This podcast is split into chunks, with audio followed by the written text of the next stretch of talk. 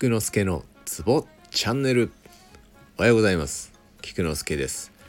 今日は土曜日なので勝手に土曜日解説シリーズです。今週からやり出しました五行血かっこ五輸血を解説。または補足していきたいと思います。今日もよろしゅう願います。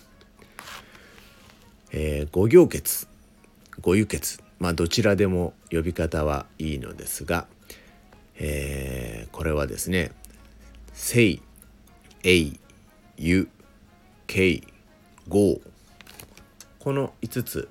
これを五輸血と言います。手の退院背景だとか足の血印関係だとか十二経脈上にそれぞれあるツボに今言った五行血正英有慶豪を当てはめました。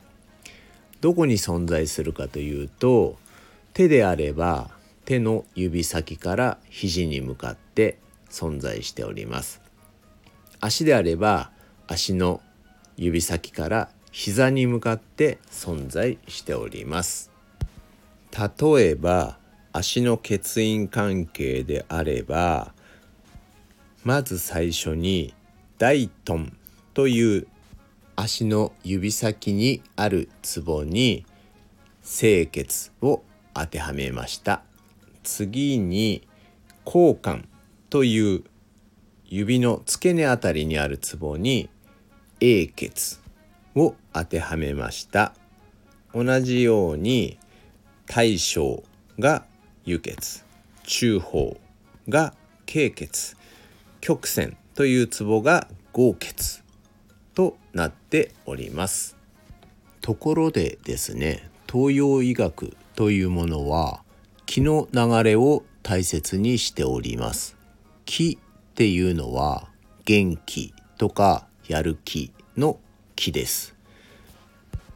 この気の流れを自然界の水の流れにご輸血は例えました。清血というのは水源。英血というものは水源から水が湧き出てきたところ。輸血はその水が溜まってちょうど滴り出すところ。経血は水が多くなってきて流れ出すところ。そしてやがて川となって最後に豪血川が海に入る。というイメージです。今言ったイメージを頭に入れながら患者さんに症状を聞いてどこが痛いか。